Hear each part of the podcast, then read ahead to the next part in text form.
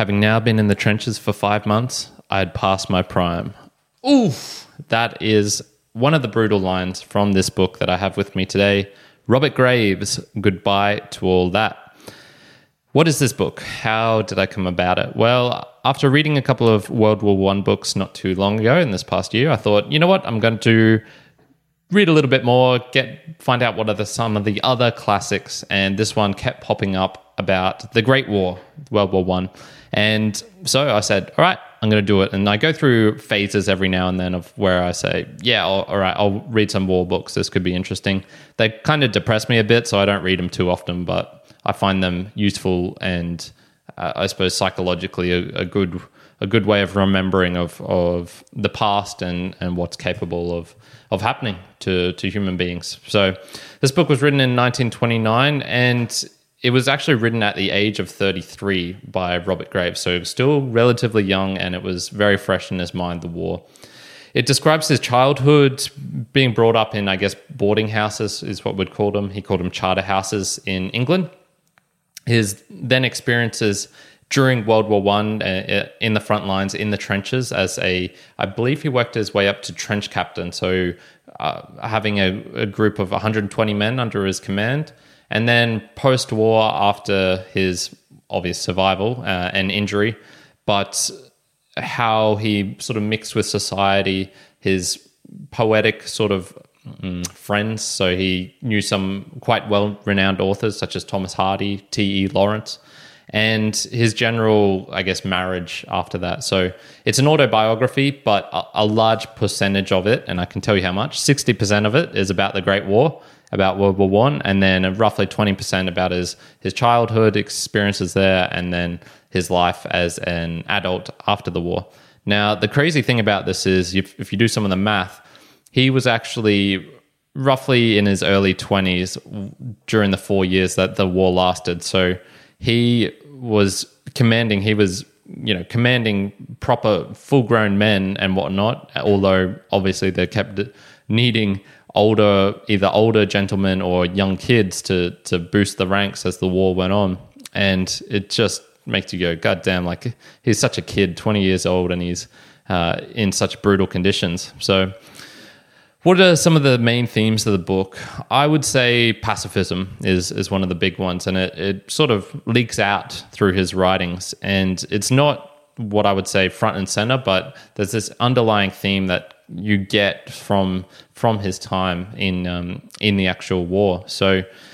Uh, one of the questions that I guess was raised is can there be a just war? Is violence and of this sort not only necessary but ethically the right thing to do?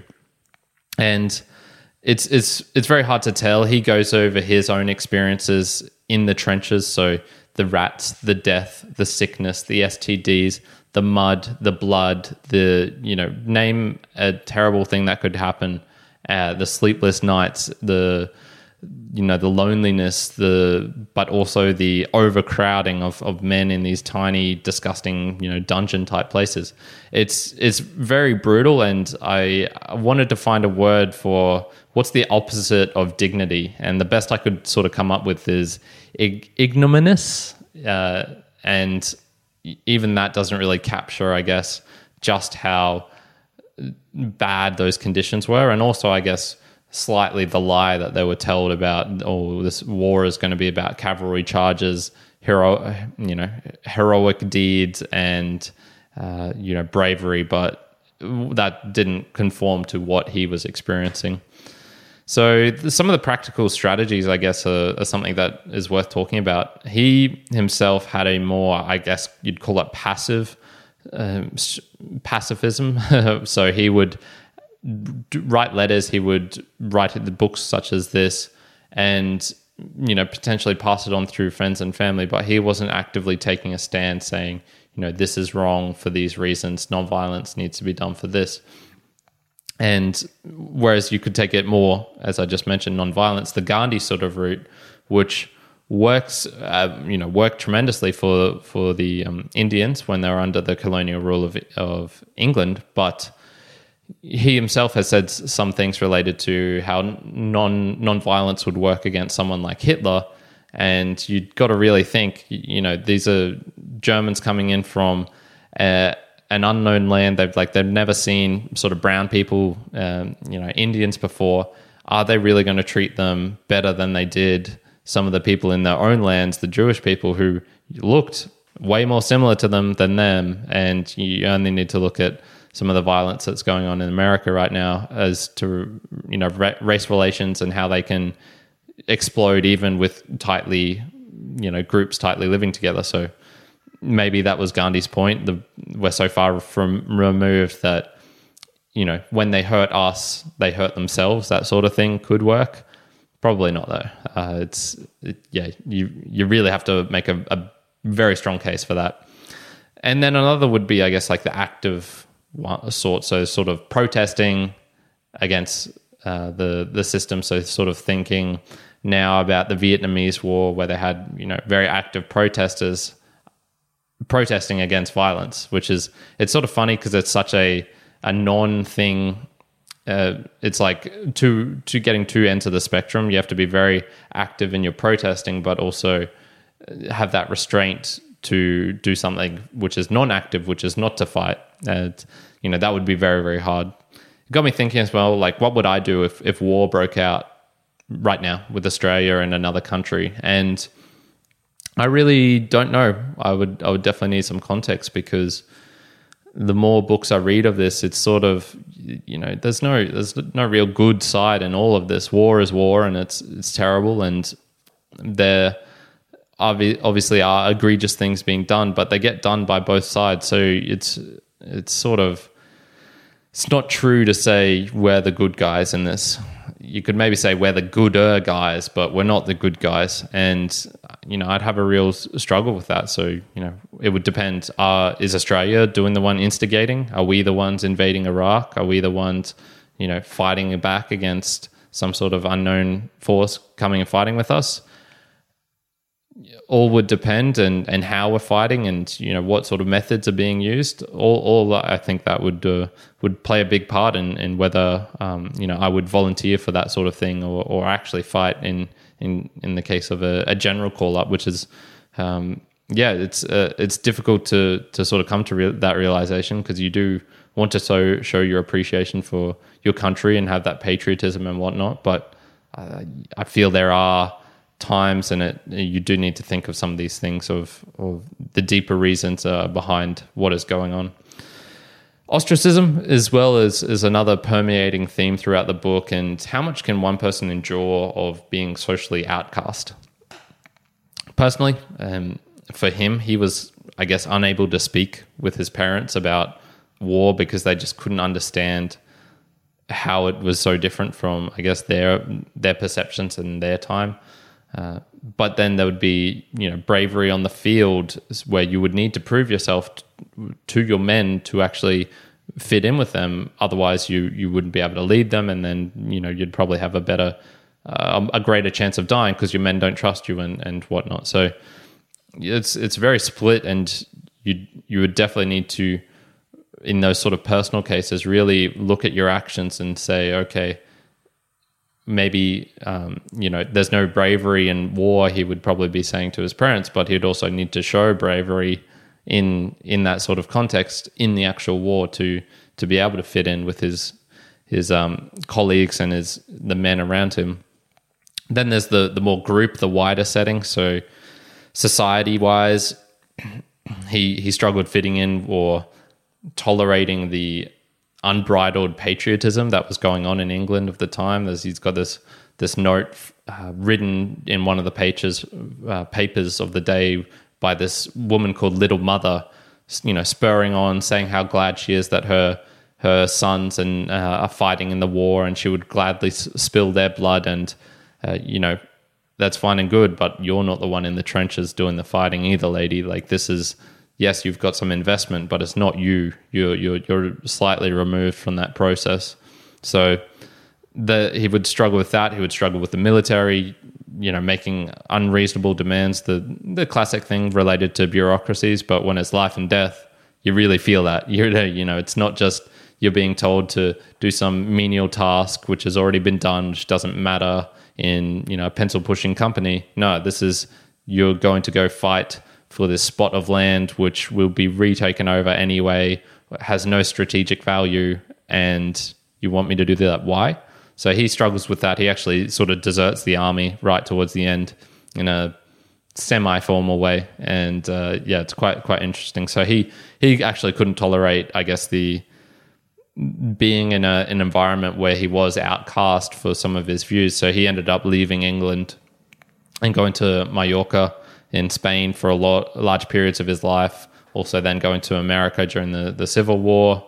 Um, in that was happening in Spain, and sort of he seemed to to struggle to fit in in a lot of places. So conformity, it's a it can it can be a curse, but it can also be a blessing. And I, I think that's one thing to take away from this. You know, if you are you always hear conformity is a bad thing. Don't conform. You should be free to do whatever you want. But there's a lot of benefits from conforming to the mob, to the group, from conforming to society standards.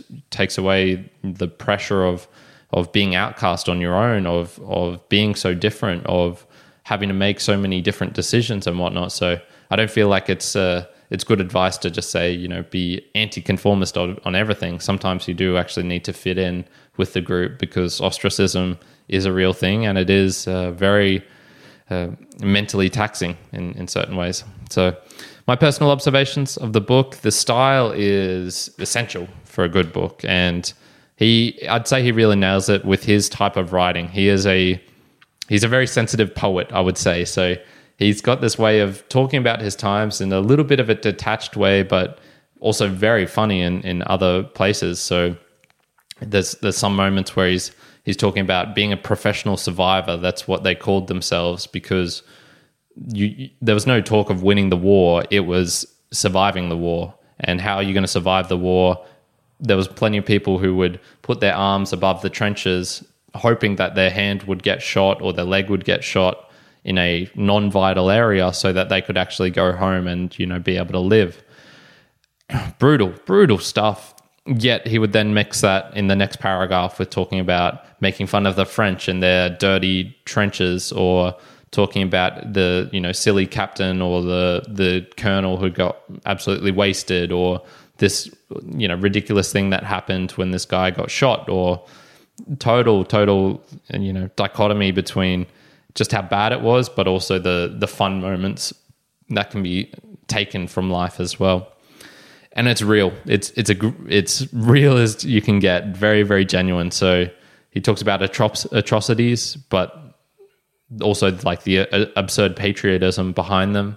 He talks about uh, praise for the Germans, which you know in that day was you can't you can't say anything good about the Germans in the newspaper of the time, the propaganda that was going on. But he was saying, you know, the propaganda at home saying the Germans were cowards and weak. No, the Germans were amazing, absolute fighters of so- soldiers, and blasting them in that way is untruthful because they were the Fritz, as they called them, were the they were humans as well, and they were just as good humans fighting against almost just as good other humans. Also talked about cowardice, desertion, foolish leaders, and I guess you know graphic death, sex, the brothels, the everything that there was to to take from a from a war and and it, it felt real. It felt real genuine what he was talking about and it it left like didn't really leave much to the imagination of just what it was like in those times. So, in summary, a very gritty and raw tale of a from a sensitive poet shows the trench warfare and its horrifying brutalness, uh, innobility. Uh, I'm not sure that's a word, but that's how I'm going to describe it. Uh, but also like the blandness of of not fitting in because it is a an autobiography. It is about this tremendous period in his life, but also the almost the blandness of him getting bullied as a as a kid in school and having to money problems after the war, trying to to feed his wife and kids, going to Egypt and you know cruising on a on a very cruisy gig, being a professor at a university there lots of great stuff all packed into one book. So I'm giving it a seven out of 10.